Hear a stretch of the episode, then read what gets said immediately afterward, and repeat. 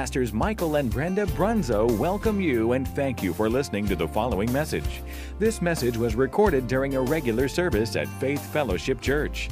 The Bible tells us in Romans 10:17, faith comes by hearing and hearing by the word of God. So we believe this message will encourage and strengthen you in your daily walk of faith. God bless you as you listen.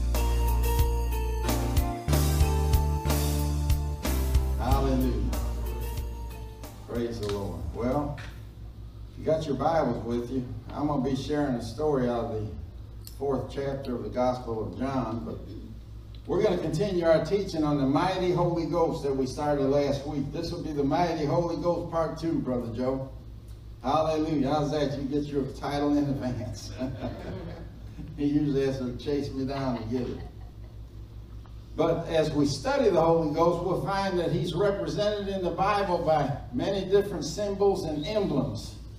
Uh, for example, some of the symbols uh, that he relates to are wind and oil and wine and fire, and especially water, and in different types of forms and different types of intensities. Like he'll refer to, he'll be referred to as rain, as a pool, as a well, as a river. Hallelujah. So there's many ways that he's symbolized by water. Now this doesn't mean that every time you see one of these symbols that it's talking about the Holy Ghost. Sometimes it's just talking about wind or rain or oil or wine. And you have to interpret it in the context in what you're reading it. And I want to look at one emblem in particular this morning and how it identifies with the Holy Spirit in different ways and varying different degrees and intensities. I want to look at the Holy Ghost as he's symbolized by water. Water being an emblem of the Holy Spirit or the Holy Ghost. Uh, we can call him Spirit, we can call him Ghost, as long as we reverence him. King James calls him Ghost, and other translations like the NIV, the NLT, and others like that, they'll call him the Holy Spirit. So it doesn't really make any difference. We, we call him either way. It comes from the same Greek word. Amen? But uh, it's easy to see the similarities because water is necessary. We need water to live. You can, you can go without food for a certain period of time, and you can go without water for a certain period of time, but eventually if you don't get some, it's going to kill you. So water gives life. Water causes growth, and, and it, it, it gives us uh, things and benefits that we wouldn't otherwise have. So water is important, amen? The Holy Ghost is important. Water is refreshing, He's refreshing. And uh, these are all characteristics of the Holy Spirit. Life, refreshing, growth, new life.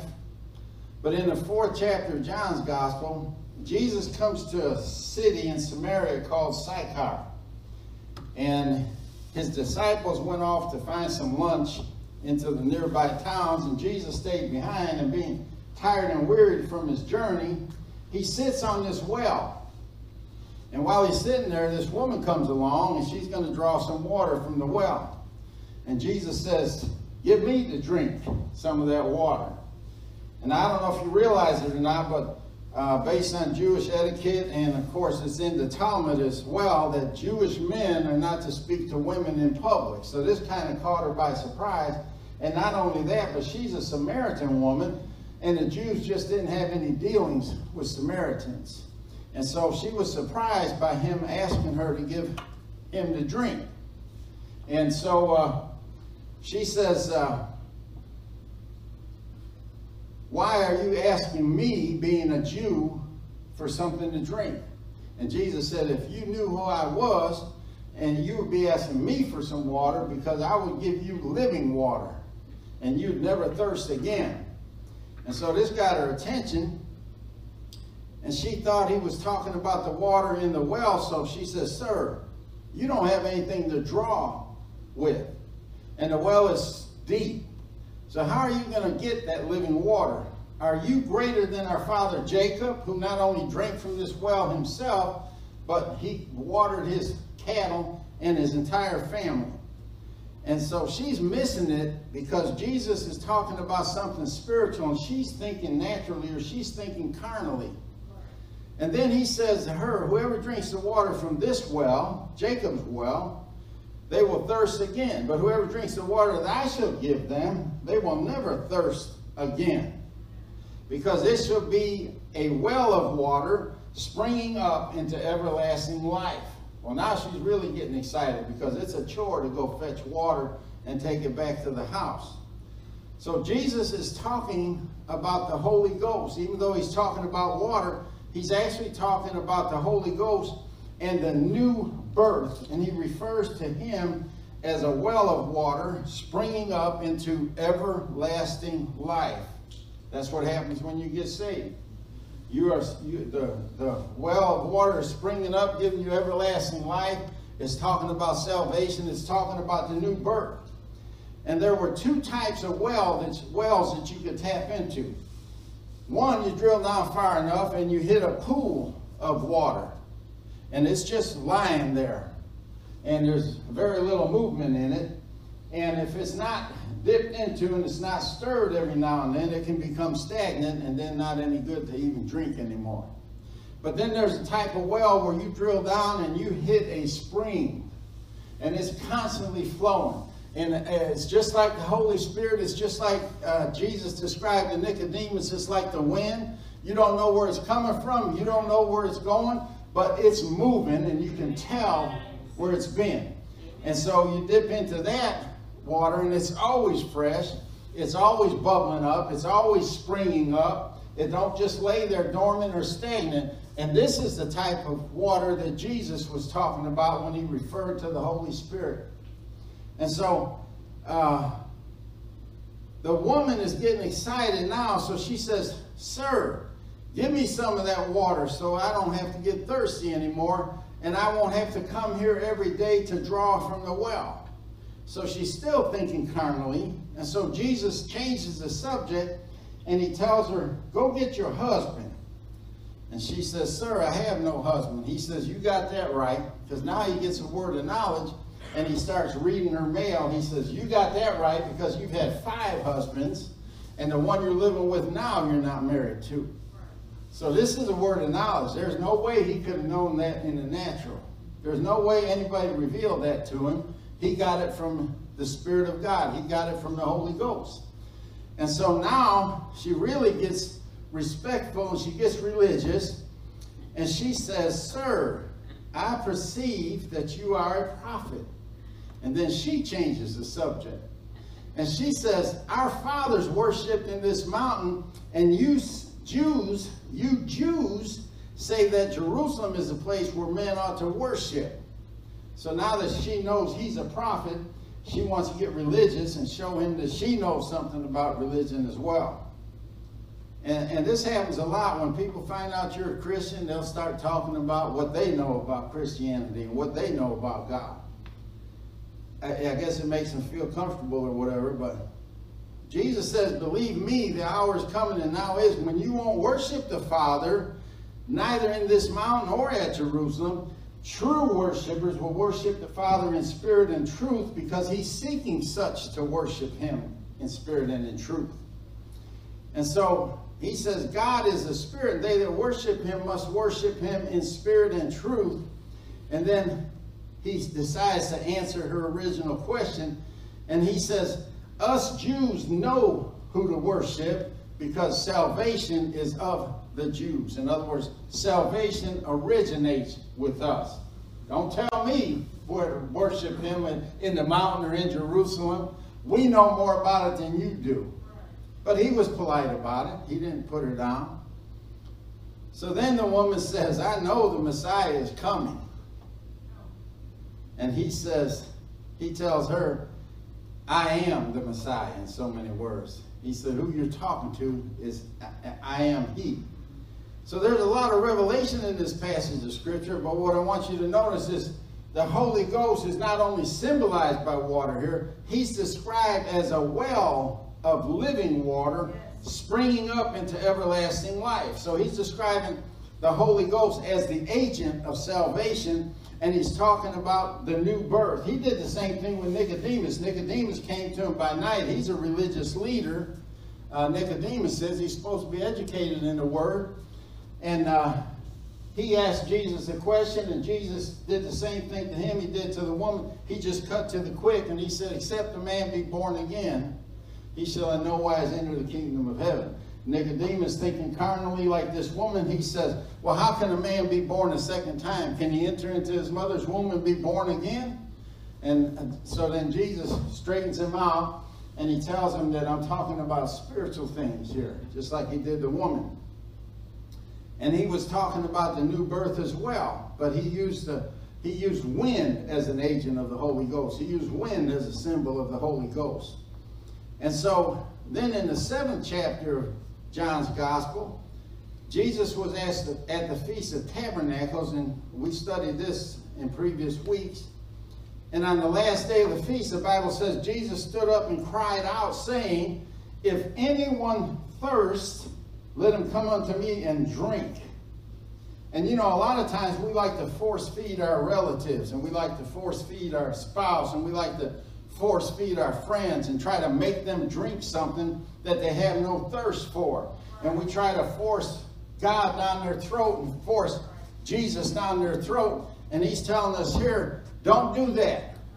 If they're thirsty, they'll come to me. But one thing you can do is make them thirsty. Yes. Why? You're the salt of the earth. Yes. Amen? Amen? And if you're salty enough, they'll get thirsty. Hallelujah. I mean, you just tell them, praise the Lord. Glory to God. Thank you, Jesus, for that miracle. And they're like, what miracle? What are you talking about? Oh, just never mind now. See, you're making them thirsty. Live a life before them. Let the love and the joy and the peace and the long suffering and the faith come out of you all the time. Yeah. Amen. Because this is what he's talking about drinking. And if you drink enough, it's going to leak out. Amen. And make them thirsty. Make them want what you have. Hallelujah. Hallelujah. So then he says, He that believes on me, as the scripture said, out of his belly or his innermost being shall flow rivers of living water. And then it says, But this spoke he of the Spirit. So he's talking about water, natural water. Uh, he's talking about rivers. He's talking about wells. But he's actually talking about the Holy Spirit, which they that believe on him should receive. You got to be a believer first. And then he says, For the Holy Ghost was not yet given because that Jesus was not yet glorified. In other words, he didn't go to heaven and send the Comforter yet. But the Holy Spirit was with them, upon them. But he said, it's going to be in you. So here he's talking about two things again. The Holy Spirit with them is the new birth. And the Holy Spirit in them is going to be the baptism in the Holy Spirit. Two separate uh, things. And we looked at them last week, so I'm not going to spend a lot of time here. But here John is describing, or Jesus in John is describing the Holy Ghost as rivers of living water. Same gospel, same gospel writer, same Holy Ghost, same water, but yet two separate and distinct descriptions of him with varying different degrees of intensity. The well, springing up, it's moving, but it's not a river. It's springing up. And then he's talking about rivers of living water. And there's a big difference because he's describing two encounters with the Holy Ghost. The first encounter is the new birth. It's being born again. It's receiving salvation. That's the well. And then he's talking about being filled with the Holy Spirit. And uh, uh, out of your innermost being shall flow rivers of living waters. One is inside of you, and the other one is flowing out of you. And he described it as rivers, not just a river. And the prophet Isaiah says, Behold, in Isaiah 12, 2 and 3, God is my salvation. I will trust and not be afraid, for the Lord Jehovah is my strength and my song. He also is become my salvation. So there's no doubt about what he's talking about here. He's talking about salvation. And then he says, Therefore, with joy shall you draw water out of the wells of salvation. Salvation comes from the well. That's the abiding presence of the Holy Spirit when he comes into you. uh, to rebirth you, to regenerate your spirit. He takes up residence with you, but for a different pur purpose. It's for bringing salvation. It's talking about the new birth. And then in the second description, he's talking about the baptism in the Holy Ghost. And he says, out of your belly, your innermost being shall flow rivers of living water. The well is for you. Salvation is for you. The rivers are for everybody else. They flow out of you. The well remains. The well of salvation remains, and you can draw from it. And that word salvation in the Greek, it means protection, provision, healing. It means a bunch of different things. And that well is always in you, always springing up. And anytime you need any of those things, it's already within you. You need healing, it's springing up. You need provision, it's springing up. You need protection, it's springing up. It's all in there. It's all encompassed in that word salvation. That's for you. That's your well. But remember what I said before about wells can become stagnant if you allow them to just remain still. Yes. Yeah. Sometimes you got to stir it up a little bit. Sometimes we have to dip from the wells of salvation. Uh, it's not just a one-time deal. That well is always going to be there for you. And you're always welcome to dip in it when you get thirsty and, and dip out of it the things that you need, the things that salvation provides. But then there's the rivers. That's for bringing provision to everybody else. Bringing healing and deliverance and salvation to everybody else. Amen. And then they got to do the same thing you do. They have to receive Jesus. That's what happens at salvation. You receive Jesus, and the Holy Spirit comes in and takes up residence with you, but for a different purpose. That's why it's described as a well, as opposed to rivers. Same Holy Ghost, different purposes. Amen? And I'm telling you, we need the rivers. Uh, this is the living water that Jesus was talking about at the feast when he stood up and cried, If any man is thirsty, let him come to me and drink. So there's more to it than being just being born again. Now you can get born again, draw from the wells of salvation, live and die like that. That's up to you. You have to make the choice if you want to go further, if you want to do something else with the Holy Ghost. And then there's that second encounter that was provided for us after being born again called the baptism in the Holy Ghost and fire, the Holy Ghost and fire. And we looked at fire before. It's a purifying fire. It'll burn out the dross. It'll burn out the impurities. It'll burn out the sin of your life. It'll burn out sickness and disease. It's the Holy Ghost and fire. This is the type of fire it is. And uh, but why is this so important? Because, like I said, the well is to satisfy us, but the rivers are the anointing of the Holy Ghost that is flowing out of your most inner being is to a suffering and lost world full of sickness, disease, and sin, the rivers are for them. And how many know that it takes rivers for this world? It's going to take rivers to minister to this world. Jesus said in Luke 4, 18 and 19, The Spirit of the Lord is upon me, because he hath anointed me to preach the gospel to the poor. He has sent me to uh, heal the brokenhearted, to preach deliverance to the captives and recovering of sight to the blind to, re, to uh, preach the acceptable year of the Lord. If you'll notice, all of those things come with the Holy Ghost and the anointing, but they're all outward things. That was nothing there for him. The Spirit of the, of the, Lord is upon me for you. Yes. I got some things for you. Yes. And so this is what the rivers are. That's an example of the rivers flowing out of him to this lost and suffering and dying world. And thank God because with the rivers you can help the world, but you can also help your family. You can help your friends. You can help your children. Uh, but like I said, the new birth must always become before the baptism in the Holy Spirit. Nowhere in the Bible will you ever see an example of somebody being filled with the Holy Ghost that wasn't already born again. And eventually we're going to start looking at some of these things as well. But anyway, when Jesus was telling his disciples about sending the Holy Ghost after he gets to heaven, remember the 14th, 15th, 16th chapters of John? uh, when he was giving his disciples departing words or last words. He says in John 14, 16, and 17, I will pray the Father, and he shall give you another comforter, that he may abide with you forever, even the Spirit of truth, whom the world cannot receive.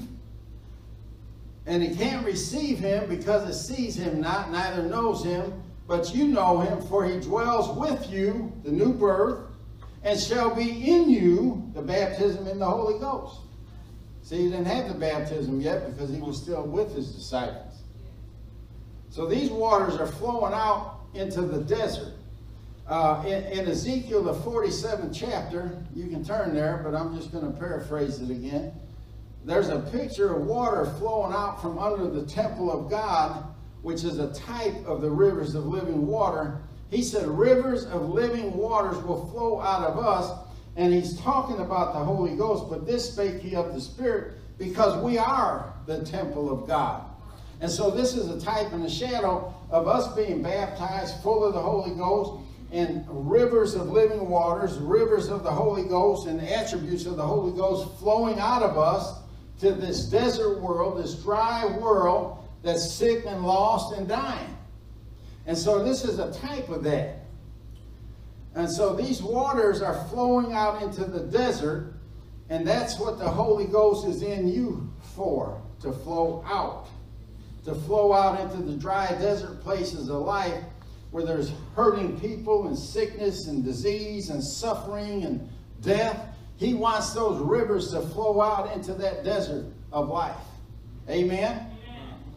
So these waters are flowing out into the desert, and uh, the waters that are coming out from under the temple, the Bible says they bring life to everything that they touch.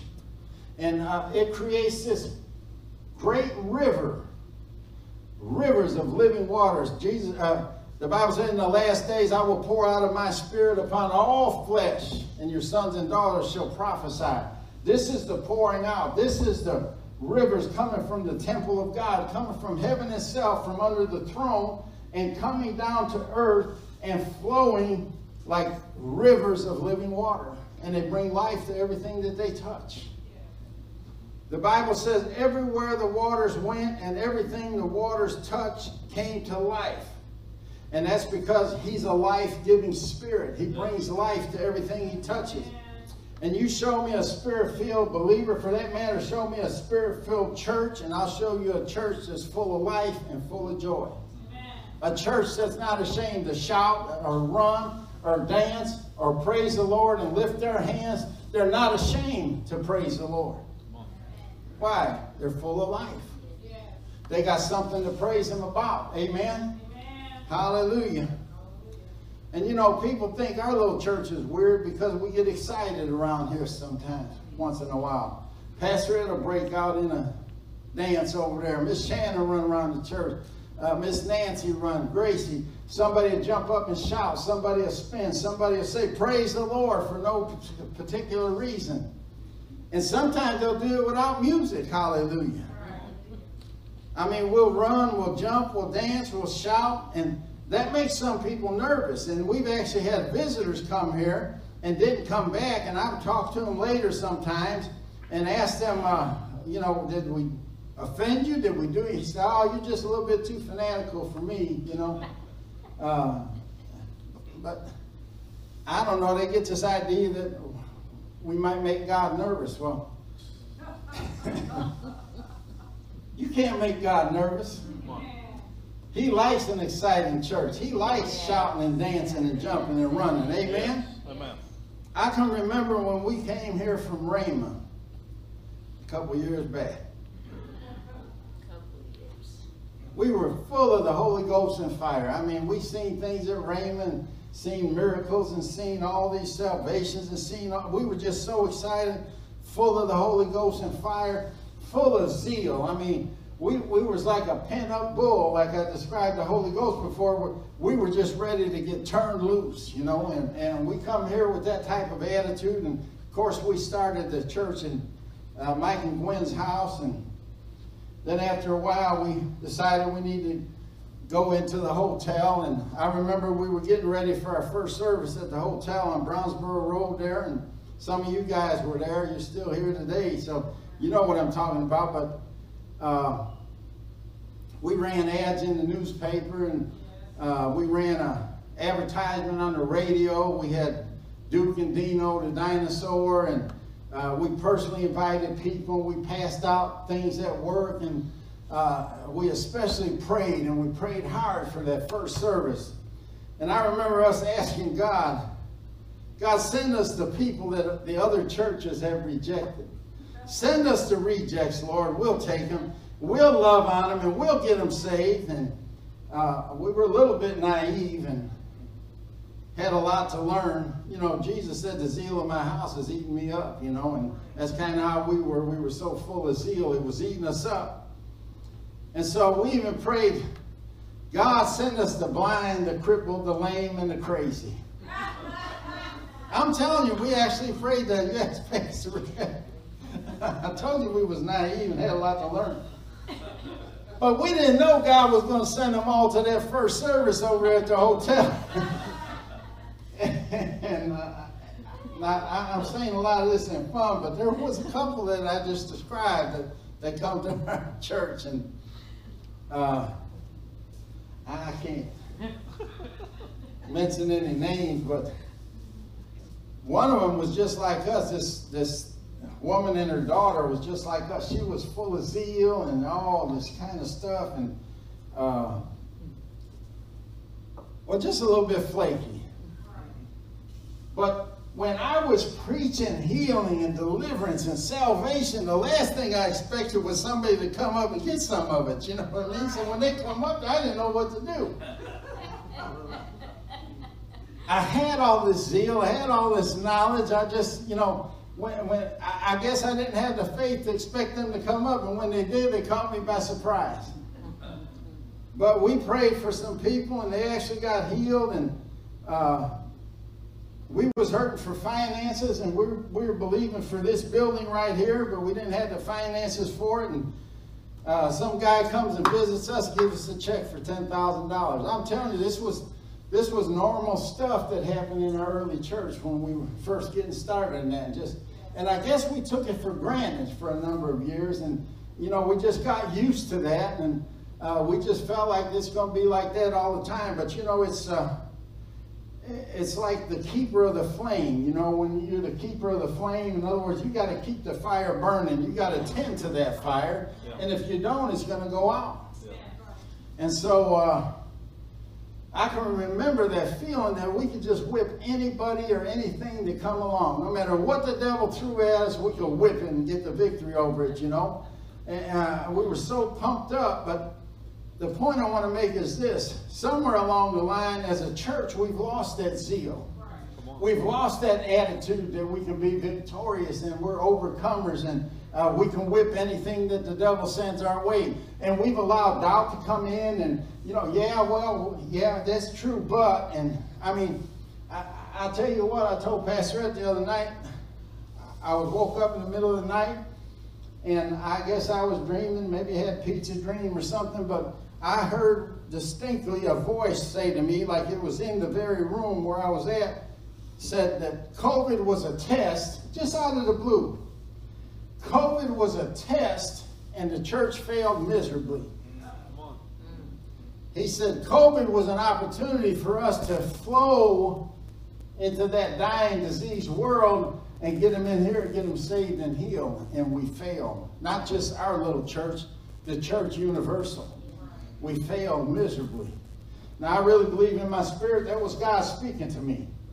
And, and uh, I, I know I told you this before, but there's actually churches in this country that are still closed today. There are churches that closed and never reopened. And I'm just going to say this boldly and plainly. I don't care if it gets zapped or taken off of YouTube or whatever else we're on. But I think COVID it's a real disease, don't get me wrong.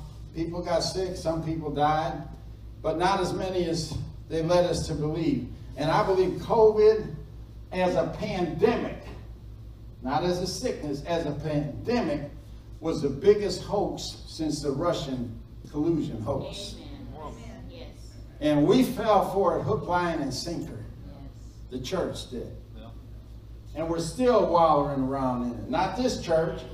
I told Pastor Ed when, when we finally reopened, I don't know, we was closed a couple of months, we was online doing them strictly online. I don't remember exactly what it was.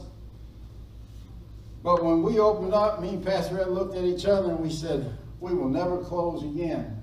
And this was back in a time when there was a possibility that we'd have another shutdown. They were even talking about it. And uh, I said, we will never close again. Thank God we didn't because there's a lot of churches that didn't reopen when God gave them the opportunity and they closed permanently. They never did open back up. And we have mega churches today that are still not opened up.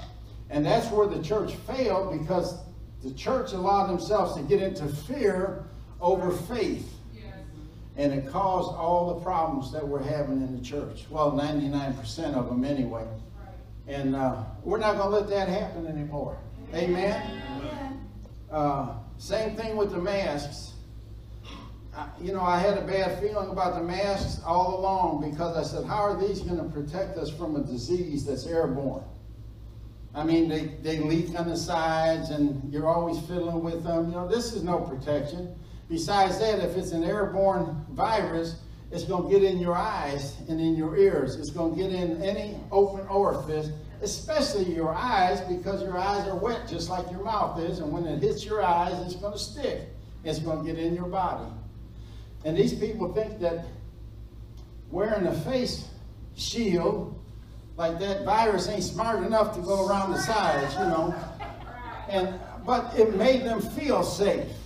But it was a false sense of security.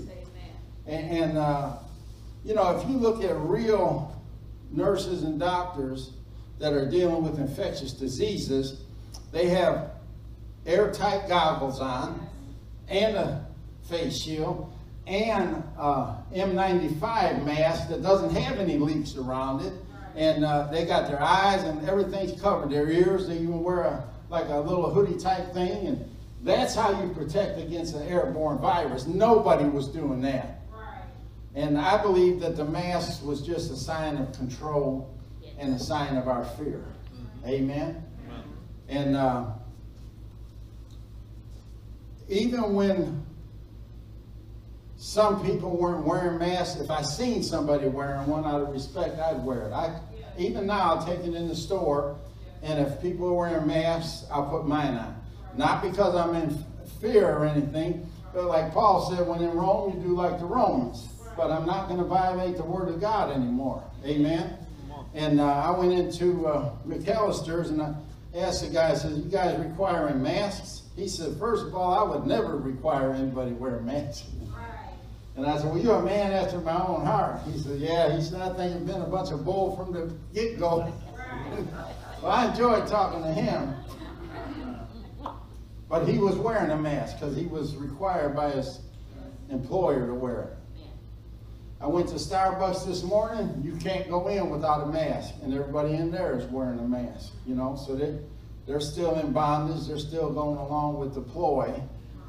But uh, you know, we're talking about a disease that's got a 99% cure rate, which is even better than the average flu virus. And uh, since the disease started, we've completely eradicated and wiped out flus of every kind because they're not getting reported at all now. There's no flu anymore in the world. It's all COVID. And so uh, I think we're at the place now where people are beginning to realize that we've been duped. Amen? But no more. No more. Hallelujah. Anyway, where was I? All right.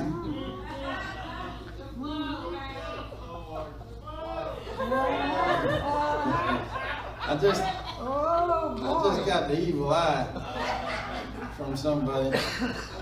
No, I'm just kidding. But here's the thing, you know, uh, the point I want to make is this. Somewhere along the line, we've lost that zeal. We've lost that faith, that unwavering faith that we could believe God for anything. We've lost that attitude of being a conqueror and being victorious in everything that we step out to do. And I don't know about you, but I want it back. Hallelujah. Yes. Hallelujah. And it's the Holy Ghost and the anointing that's going to bring it back. Yes. I want it. I want that attitude back. That uh, just like before, we could whip the devil, no matter what he throws at us, and we could be victorious over him. That's right. I want it back. Yes. Hallelujah. Thank you, Lord. Let me tell you a story about this big bully in high school. Oh, Lord. He's going about pushing people around and beating them up and taking their lunch money. And there's this little wiry country boy, skinny little wiry country boy, but he was tough as a wildcat. Mm-hmm. And he went up to that bully one day, and the bully was sitting there, and he had a clipboard, and he was writing something on the clipboard. And that little old wiry country boy said, Hey, Mr. Bully. He said, Yeah, what do you want? He said, What are you writing there? He said, I'm a writing a list of everybody in this school that I can whip. That little country boy was thinking about it for a minute, and he said, Let me see that list. He snatched that clipboard right out of his hand. He started reading down that list there to see if his name was on it. He said, Hey, my name's on here. He said, You can't whip me. He said, I'll whip you into the middle of next week. And that bully said, Oh, yeah? He says, Yeah. He says, uh, and the little boy, the bully said, or the little boy said, What are you going to do about it? And the bully looked at him and said, I'll tell you what I'm going to do. And that little old country boy balled up his fist and stuck his tongue out. He said, I'll tell you what I'm going to do. He says, I'm just going to erase your name off that list. and, and you know what? That's how it is with a bully. If you'll stand up to him, he won't bully you anymore. And if you get a lick on or even act like you're going to get a lick in on him, he don't want to mess with you because he's a big chicken at heart and he don't want to get hurt. Amen. So he'll test the waters. He'll try Yes. to get to you, try to scare you, try to get you to the place where he can bully, bully you around. And, and that's how it is with the devil. He does the same thing. The devil is a big bully, and he goes about as a roaring lion, seeking whom he may devour, but he don't have the power to do anything except maybe uh, scare you and deceive you into thinking that he's stronger than he is. Right. But when you're filled with the Holy Ghost and fire, you'll be like that little wiry country boy, and you'll snatch that clipboard out of his hand, and you'll say, You take my name off your list, Mr. Bully. You take my family's name off your list. You take my children off your list. Matter of fact, you take anything got anything to do with me off that list, because I'll whip you into the middle of next week. And if I can't do it by myself, I got a big brother. His name is Jesus, and he done whipped you once already, and he'll whip you again. Hallelujah. And that's the way we got to get. That's how we were in the hotel, if you remember. We could believe God for anything. Yes. And some somewhere along the line, we we got comfortable. So, We got uh, passive. ah, And it's time for us to serve notice on the devil, the big bully. right. Well, anyway, that's all sidetracked free, but let's get back to that water I was talking about flowing out from under the temple of God. Come on. And everything that water touched turned to life. And it's talking about an actual river that's going to flow during the millennial kingdom. It's called the millennial river. And it's actually going to flow in the land. Yes, it is. And that river is going to bring life even to the Dead Sea, where nothing can live. No fish has ever been able to live in the Dead Sea because of the high salt content. Yes. But when this water touches Yes. that uh, Dead Sea, it's going to begin to teem with life. Yes, it's going to bring life to something that's been dead for centuries. Yes. And, and uh, you know, like I said before, we've had people visit our, ch- our church before, and, and they wouldn't come back because they felt like we were too loud and emotional and a little too fanatical. Oh. And, and the reason we are is because we're alive. Amen. We got some life in it. Yes. This is what living people do. They Yes, get sir. excited, they have fun, they have joy. Hallelujah. Yes. We don't have nearly enough, but we're going to get it back. Yes, Amen. Lord. Hallelujah. Hallelujah. And, and uh, you know, wherever that water flows, there should be not only life, but joy and peace in the Holy Yes. Ghost. Amen. Joy and peace. Hallelujah.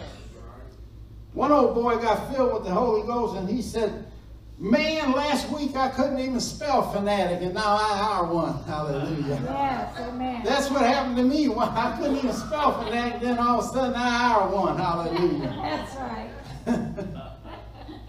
But Ezekiel had a man, a guide that was with him in this vision, and he would measure out the water. He'd go so far out, and he'd measure out uh, and then see how deep the water was. And he went out uh, the first time, and he found that the water was ankle deep. So then he goes out, to be exact, another 1,750 feet in our language. And he goes out another 1,750 feet. He measures again. Now it's up to his knees. Uh-huh. So then he measures another 1,750 feet. The Bible gives it in cubits, and I'm sure it has a spiritual meaning to it, but I don't know what it is. Anyway, he goes out another 1,750 feet. He measures again. Now it's loin deep. King James says waist deep. Everybody else says. Yes. And then he goes out, he measures again. Yes. And he goes out another 1,750 feet. He measures again. And he said it was waters to swim in. Yes. In other words, it was over his head now. Yes. His feet, his little toes couldn't touch the ground anymore or the bottom anymore. He was free swimming in it. Hallelujah. And it's talking about the Holy Ghost Yes. and the different levels and different intensities Yeah. and different movements of the Holy Yes. Ghost. In Yes. other words, you can start out little and finish up big. Woo. In other words, you can have all the Holy Ghost that you want or don't want. Yeah. But it's all available. It's in that river of life, the Yes. rivers of life that are flowing from us. Hallelujah. Hallelujah. Hallelujah. But let me ask you something. How far are you willing to go? Ankle deep, knee deep, waist deep? Are you willing to go all the way and swim? That's right. Swim. Swim in the Holy Ghost. Yes. And, and it's important. You got to make that choice because God doesn't force you to get in the water. Amen. Amen. You know, people say, well, I think I'll, this is some of the visitors we had. I think I'll go check out that little fanatical church in Louisville. Ah. That little faith fellowship church. I've been, I seen them online a couple times. I heard they get a little excited, uh, and I'm kind of uh, intrigued by that. But I'm not going to go too deep. I'm just going to get in up to my ankles and swi you know just swish around there a little bit. It feels good on your feet and your toes and your ankles and everything. But I ain't going to go too deep because somebody might see me. A relative might find out I went there. Uh, a friend might know that I went there, and they might think I'm crazy. So ankle deep is good enough for me because if I have to, I can get out right quick, Uh-huh. Come on. and it won't take me too long to dry off.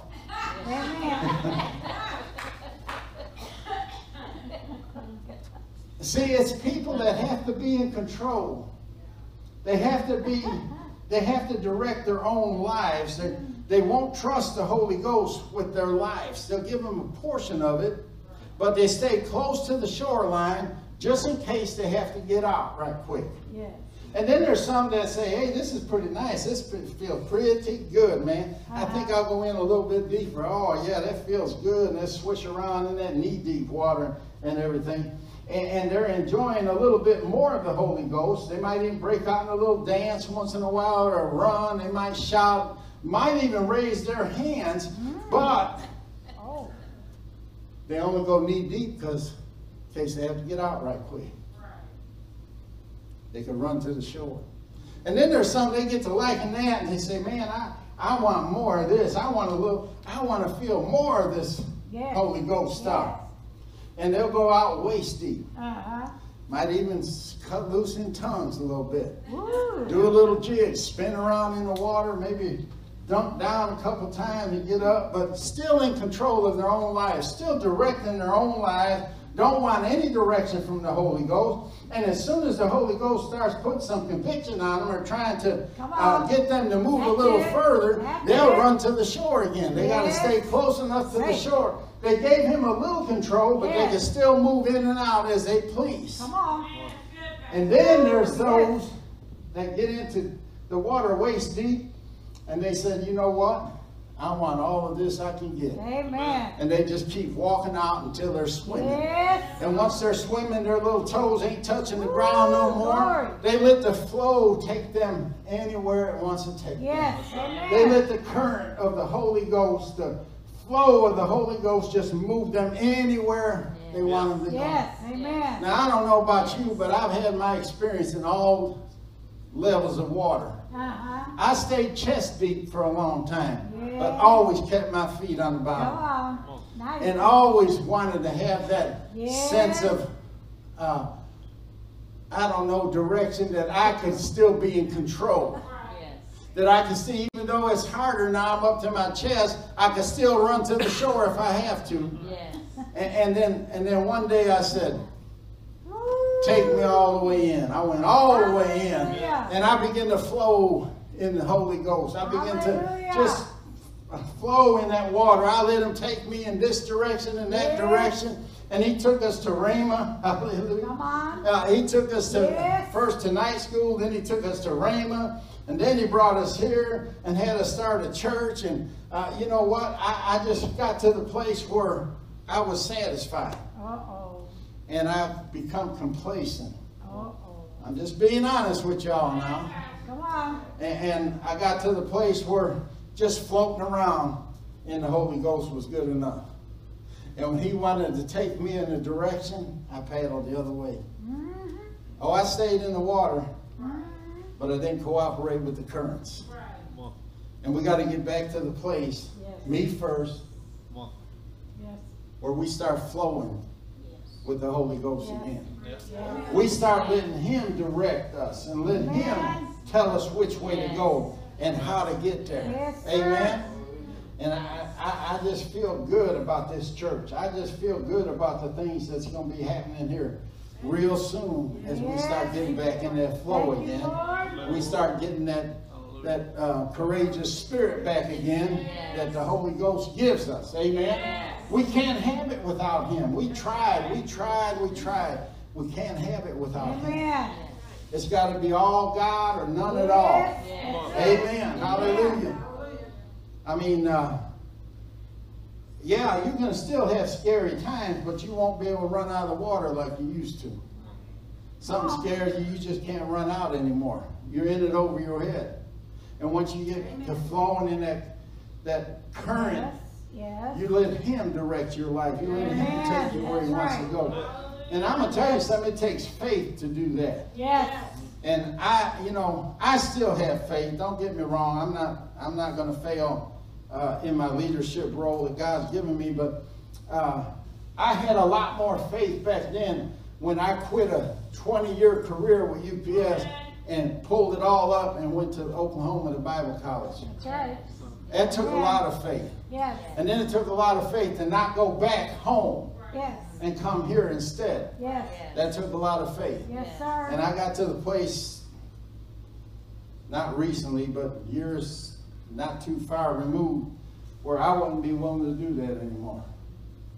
In other words, I was in the water, but I wasn't letting it take me where it wanted to take me. Amen? Amen. And I'm back. I'm back. He can take me wherever he wants to take me. Yeah. I'll let him direct me. Amen? Amen. Hallelujah. Hallelujah. But uh, Ezekiel said there were fruit trees of all kind growing along both sides of the river that these waters flowed and formed this river. And there were fruit, fruit trees on both sides. And these were special fruit trees. I don't know, it didn't say what kind of fruit, but it said they bore fruit every month. Every month, new fruit, new life. The leaves never turned and they never fell. And they said the food, the fruit was for food Yes. and the leaves were for healing. Yes. Now this, this don't mean a whole lot to us right now, but uh, it actually means provision Yes. and healing. Yes. And in the millennial, that's really going to be important because Yes. not everybody's going to be glorified like us. Not everybody's going to have a glorified body. There's going to be natural people here. And when they go to Jerusalem uh, every year for uh, worship and sacrifice, they have to eat from them trees, and they have to eat the, the leaves from those trees in order to stay alive till next year. So there ain't no, it's not going to be, well, I think I'll go to church today. You don't go to church that day, you ain't going to live very long. Amen? That's why I ain't God. This church would be full if I was God. I'd put a headache on people. And it wouldn't, it wouldn't, they wouldn't get relief till they got to church. Amen. They'd have to get here to get relief. I pray for them. Get them healed. Hallelujah. But isn't that a wonderful river? A new crop every month. Why? Because it's watered by a river that's so full of life. And trees just keep producing and producing and Yes. producing and producing. Hallelujah. And that's what we have to do. Yes. We have to get into that river and let that life reproduce in us and reproduce in us and reproduce in us. And then we have to let it flow. Let it flow out. Yes. Amen. Amen. Hallelujah. Hallelujah. But we have to choose. Yes. You can have all the Holy Ghost you want or none at all. And there's people right now have none at all. And there's people that are in ankle deep, some knee, some waist, Yes. and some are swimming around. Yes. But God wants us in Woo. All the way. Oh. He wants all of us in Yes. all the way, Amen. all the time. And I'm telling you, you will see such a difference in your life. Yes. Uh, And it's just a matter of letting go Yes. and trusting in Him. Yes. And that's the hard part. That's the hard part about going in the deep end. Uh-huh. Amen. I mean, even when we were little kids, we didn't start out in the deep end. We, uh, we trained our toe how to swim. Because that's all we do. Get in that water, little toe. And we swish our toe around. Why? We were afraid to get in. Amen. And then uh, you either got brave and waded in a little deep or somebody pushed you in, some bully pushed you in. And when he pushed you in, you swim or die. Amen? Well, God won't do that. That's right. He'll let you walk in. He'll let you try it out. Yes. He'll let you go a little further, and a little Thank you, further, a little further, but he'll never drag you out in the deep end. He'll never push you in the deep end. He wants you to make that choice. Thank you, But when you do, it will change your life. Yes. It will change your life. Thank you, Lord. God wants us to give him control of our whole life, Yes. not just parts of it. Amen. He wants our life directed by the Holy Ghost. He wants us to follow his lead Yes. And quit getting in and out. Amen. Amen. I'm telling you, I could give you examples and Yes. name names of people that I know uh, the remedy for what they're going through and the remedy for the life they're living right now and the problems they're having could be corrected if they just Yes. trust God Yes. and get in all the way and quit getting in and out. Amen. That's right. Just surrender it all. Yes. Just go on in the deep end That's it. and let the current take you Woo, where it wants to take you. Amen. Amen. Hallelujah. Praise the Lord. I'm gonna have to quit here. Hallelujah. Hallelujah. I'm telling you, this is our season. This is our time. Yes, it is. But we can't do it without the Holy Ghost. We Amen. need, we need the power of the Holy Ghost. Yes. It's in Him that we live and move and have our being. Yes. It's in that deep water that we live and move and have our being. Yes. Hallelujah. Hallelujah. It's all in Him. Yes. And I'm telling you, He will direct your life, take Yes. you places. It'd be scary. It'd be scary at first, Okay. but He'll take you places and show you things that you never even dreamed of. Amen. He will make provision for you that you never dreamed of. You will experience healings and miracles that you never dreamed of. I, I'm, maybe on a Wednesday night, me and Pastor Rick will share some of these things with you, some of the things that he's did for us. There's, you know, there's times when uh,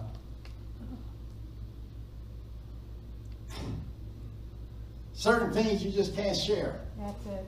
People just won't believe it. People just won't believe some things.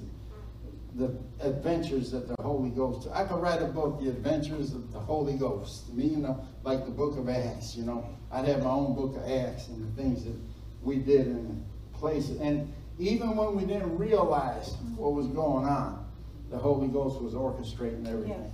Yes. And looking back on it, it's easy to see, you know, uh, hindsight is crystal clear. Yes. But then we just trying to stay afloat. Amen. And the Holy Ghost got us through it every time, every time. Yes. Hallelujah. Hallelujah. Jesus said, you know, John said that, you know, I baptize you with water unto repentance, but there's one coming after me. I ain't even worthy to untie or tie his shoes, and he'll baptize you with the Holy Ghost and fire. And then Jesus uh, uh, told his disciples before he went to heaven, he says, Go and tarry in Jerusalem until you be endued with power Yes. from on high. Wow. And so they went to Jerusalem, and you know the story, the 120 in the upper room. Uh, Holy Ghost come in, what, as a cloven tongue. First a rushing mighty wind, then it, it lit upon each and every one of them as a tongue of fire. Yes. A cloven tongue of fire. Yes. It, it almost sounds spooky, but it was a split tongue Yes. of fire. In other words, uh, you're going to be bilingual after today. You're going to have two. If you only have one language, you're going to have two after today. Yes. And, uh, you know, we talked a little bit about speaking in tongues. And Yes. I'm not going to ask for it. If you're not filled with the Holy Ghost, I ain't asking yet. I'm going to get you thirsty. And, and I'm going to get you to the place where you want nothing but the Holy Ghost. Amen. With the evidence of speaking in other tongues. Yes. Because uh, at the Tower of Babel, God said these people are speaking one language and they're in unity. And as a result, they'll be able to accomplish anything that they can imagine. Yes. Why? Unity in one language. Yes. That's God brought them together in unity and one accord on the day of Pentecost, and He gave them a new language that they could all speak, a language that was connected with God. Amen. And if, if those people at the Tower of Babel, if He didn't confound their language, they would have built that tower to heaven. Yes. God said they could do it. Yes. And so, what could the church do Yes. if we ever get in unity and one accord and all speak the same language, Yes. just like they did at the Tower of Babel, there'll be nothing that we couldn't accomplish as a church. right. Nothing. Nothing. Amen. And I know we're hearing that, but are we really Yes. comprehending it? Are we really receiving it? Do we really have a revelation of what that means? Yes. I mean, this church should look exactly like the church on the day of Pentecost. Hallelujah. Because we're still living in Pentecost. Today is, matter matter of fact, it's Pentecost Sunday, isn't it? Yes. We're still living in Pentecost, and Yes. we have Pentecostal Sunday to remind us of that. Yes. And we're still living out the book of Acts, but Come we're on. not acting like the book of Acts. Hallelujah. Our church should look exactly like the church in the book of Acts, Amen. but we've allowed it to change. Not just our little church, but the church universal. Yes. We've, we've denominationalized it. We've got into divisions.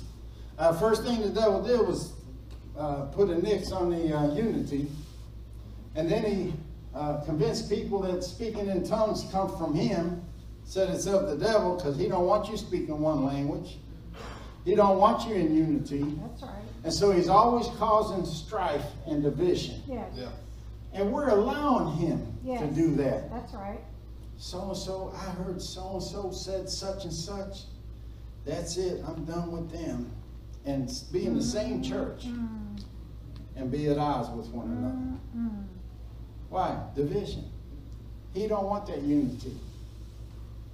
Where, uh, where any two agree is touching anything that they ask. Just two. Just two. Amen. If they can agree on something, God said He'll give you the desires of your heart. That's it. Anything you ask of Him. Woo, glory. True agreement. Come on. True unity. Yes. And this is what we got to get back to. Yes. Our country is in a mess right now. Why? No unity. Amen. That's right. And you can see, and I don't want to glorify the devil, but you can see success in certain parties, even though it's dynamic, uh, dyna- demonic, and even though it's evil, Yes. there's a certain degree of success, and the only reason for that is because they are in unity. Mm, come They on. are one voice. You don't believe me? Just look at how they're voting in the House. Look at how they're voting in the Senate. Because of that unity, they're getting everything that they ever imagined. Yes. But I got news for them. God's got an ace up his Yes. sleeve. Yes. He's getting ready to pull it out. Yes. Amen. You just watch. You just watch. Arizona and Maricopa County audit is revealed, they only have seventeen percent of the audit complete, seventeen to twenty percent. And they've al- already proven beyond shadow, any shadow of a doubt that Trump won the presidency, just with the number of votes in Maricopa County. And now they're looking at other states. And uh, it's going to get so big it can't be ignored. And you know why? Because we are finally waking up and finally starting to come together in a little bit of unity.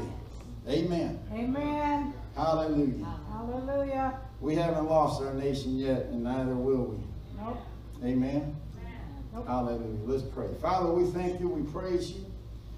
God, even when we don't see you working, even when we don't feel anything going on, even when we can't comprehend a way out of this, you're the God that makes Yes, ways you where there are. seems to be no way. And if we just get our thinking out of the way, our self out of the way, our carnality, our flesh out of the way, and start flowing in the Holy Ghost and flowing in the Spirit, I know that you'll reveal things to us that we haven't seen heretofore. And I thank you, Lord, that you have your hand, your finger on the pulse of this nation. You know everything that's going on. And you will be glorified in it in the end. There's no ifs, ands, or buts about it. We know that you love our country. We know that you love everybody. You love them so much you gave your only son. And he died for them so that they could be saved and not have to go to hell. And we know, Father, that you have a plan, and that plan is in full operation right now. And we are about to see the results of it. We are about to see the fruits of that plan. We thank you for raising up people, Lord. We thank you for protecting those that have stood up and spoke not only for this country, but spoke up for you. We thank you that you're watching over them, protecting them and their families, keeping them safe. And God, we would love to believe that Trump is going to make a comeback, but we're looking for your man. It might be Trump, it might be somebody else, but we want him to come from you. Hallelujah. And we know he's being groomed and he's being trained right now in Jesus' name. We thank you and we praise you for it. Thank you for the mighty Holy Ghost. Hallelujah. Thank you that you shared him with us, that you allowed him to indwell us, to live in us, that you made us the temple of the living God, the temple of the Holy Ghost, and you did it for a reason. Hallelujah. So thank you for revelation. Thank you for showing us things that we haven't even seen before or could even dream of. In Jesus' name. Amen. Amen. And amen. Hallelujah. Hallelujah.